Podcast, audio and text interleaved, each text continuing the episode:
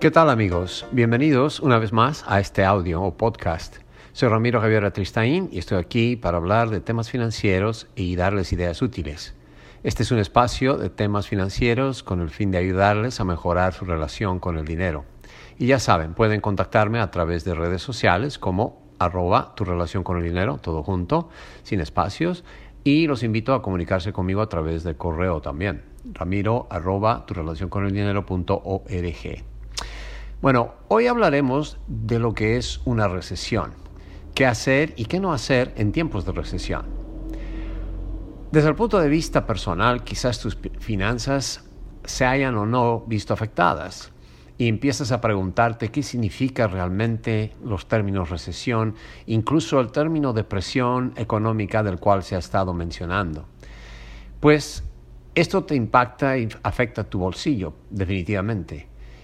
Quizás tengas la curiosidad de saberlo o quizás seas escéptico al, tema. Las palabras en realidad son poderosas. La palabra recesión y la palabra depresión definen lo que pasa en un ambiente económico en el que vivimos. Estamos en una creciente crisis económica que afecta la forma en que responderemos. Desde los cómo responde el gobierno a esto, cómo viene respondiendo y los líderes empresariales, incluso las personas como tú y yo. Entonces, la mayoría de los expertos están de acuerdo en que una recesión ocurre cuando la economía se contrae durante al menos dos trimestres fiscales seguidos. En otras palabras, seis meses. Esto se mide por el Producto Nacional Bruto o el PIB, el Producto Interno Bruto que es una cifra que representa el valor total de los bienes y servicios producidos dentro del país. Por ejemplo, todos los productos que se venden, incluye todos los productos o automóviles que se fabrican, toda la producción agrícola, hasta el césped que se corta de aquí en varios lugares, etcétera, etcétera. Todo, toda la actividad económica. Entonces, una recesión es un periodo de al menos seis meses cuando esa cifra disminuye en vez de crecer. Cuando el PIB vuelve a subir o los niveles previos a la recesión, pues la recesión ha terminado. Y el término depresión es un término, en el caso de una recesión persistente. Entonces, por ejemplo, en los últimos 166 años, sí, así de largo, ha habido 33 recesiones y solo una depresión. Entonces, si hablas de una depresión, las, las dos o más recesiones vinculadas entre sí, sin recuperación económica en el medio, de la que podemos pensar es la Gran Depresión de los años 30, y es el ejemplo más reciente y conocido. Las depresiones económicas duran años en vez de meses, de ahí el nombre. Técnicamente hablando, en lo que estamos hoy en día, en este momento, se considera que es una recesión económica porque tenemos ya un trimestre fiscal comprobado de, bajo crecimiento o de decrecimiento económico o crecimiento negativo. Y estamos solo a unos meses, es más, al terminar este mes, de un segundo semestre donde no ha habido crecimiento económico. Entonces, por eso estamos hablando de que ya estamos oficialmente en una recesión económica. Ahora, las recesiones económicas pueden ser algo normal y regular de la economía, de una economía saludable. Una economía que crece y se contrae. O sea, hay periodos de crecimiento seguidos de periodos de contracción. Es en realidad el ciclo económico. Desafortunadamente, una recesión está fuera de nuestro control. Pero lo que podríamos controlar y lo que está bajo de nuestro control es cómo respondemos a esta y cómo nos preparamos para una recesión financiera. Lo mejor es tomar medidas de precaución para proteger tus finanzas y esto va a ser una gran diferencia en cuando llegue la recesión o ahora que estamos entrando en la recesión, cómo te afecta.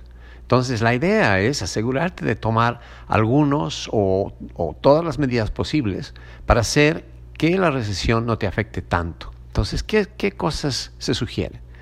Pues te sugiero que ahorres, establezcas un fondo de emergencia. Va a ser crítico en el peor de los casos que suceda lo, inesperado.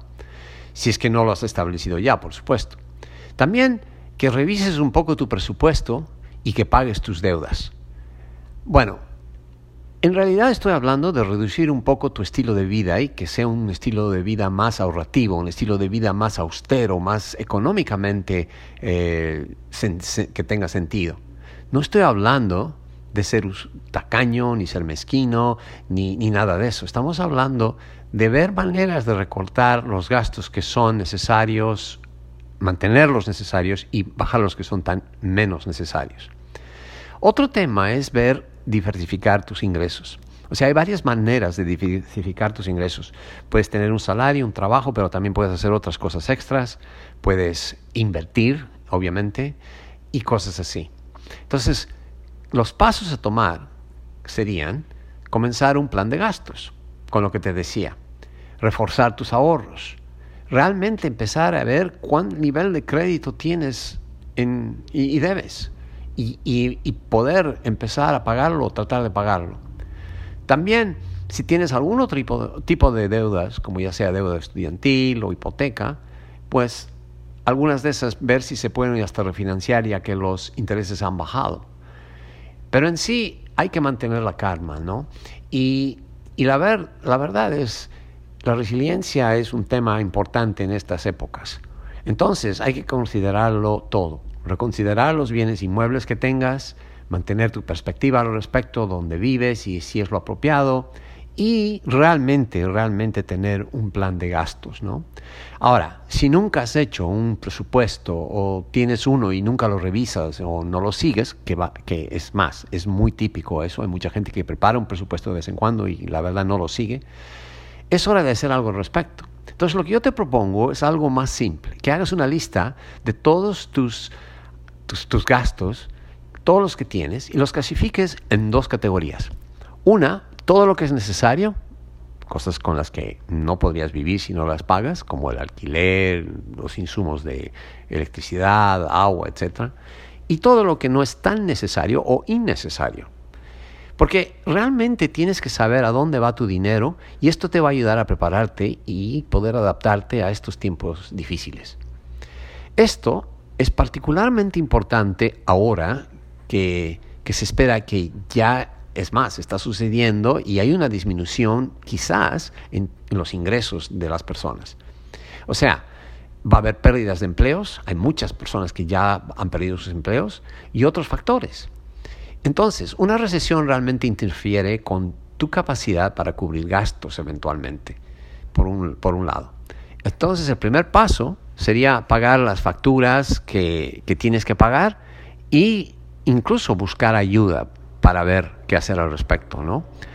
Una vez que sepas dónde va tu dinero, empiezas a ver y poder recortar lo que es más innecesario.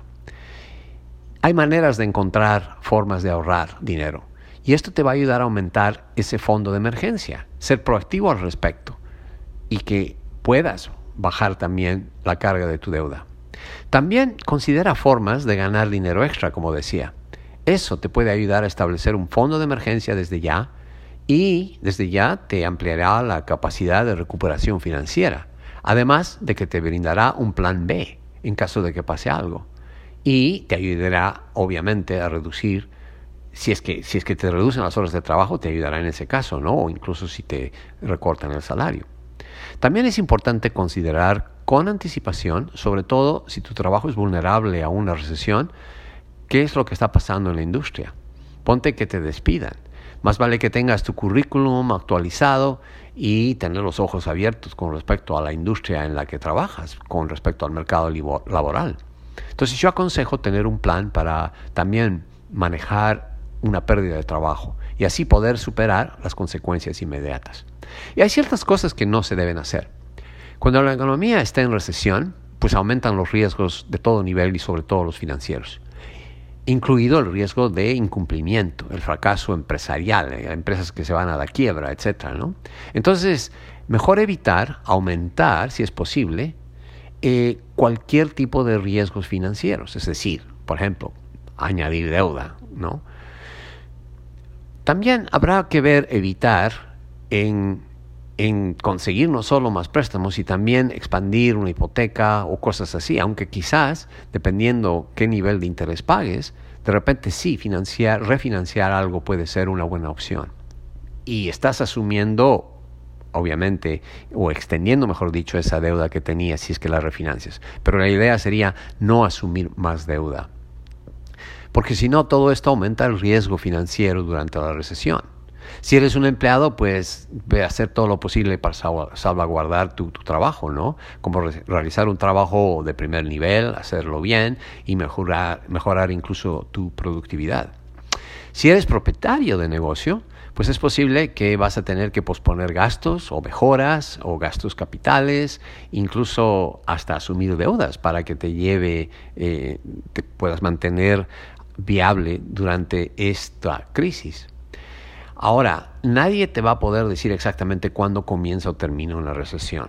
Se sabe que la recesión empezó más o menos y está ligada a la baja demanda y la primero la oferta que terminó ah, parando con el impacto de COVID-19 y el, coronavirus, me, refiero a eso. Y, pero la idea es posicionarte de una manera que ese impacto, que ya va a empezar a repercutir a más gente, porque los mercados suben y bajan, eh, y obviamente los trabajos van y vienen. Entonces, históricamente te puedo decir que cada recesión ha terminado con un repunte. Entonces, la idea es prepararse ahora y, y, resistir lo peor y poder estar en una mejor posición para poder beneficiarse cuando la economía se recupere.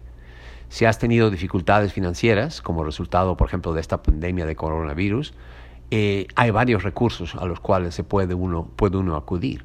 Por ejemplo, el condado de Cook en Illinois, la ciudad de Chicago, el SBA en el caso que tengas un negocio, etc. Y también, si eres a nivel, a título individual o familiar, pues a tus acreedores. Por ejemplo, habla con tu banco, tu tarjeta de crédito y, habla y ver qué términos te pueden o aliviar o extender.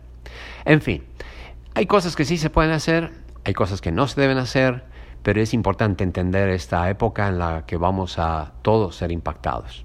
Una recesión es un tema que impacta a todas las, las, las clases sociales y obviamente a todas las personas eh, que están en el mercado laboral desde ya. Hay un proverbio chino que dice, el fracaso no es caer, sino que negarse a levantarse. Bueno, con eso te he presentado acá un poco el tema de recesión. Y ahora me despido. Este fue un espacio de temas financieros con el fin de mejorar tu relación con el dinero. Soy Ramiro Javier Tristain y ya saben, pueden encontrarme a través de redes sociales como arroba tu relación con el dinero o por correo electrónico pueden comunicarse conmigo a través del correo ramiro arroba tu relación con el dinero Gracias.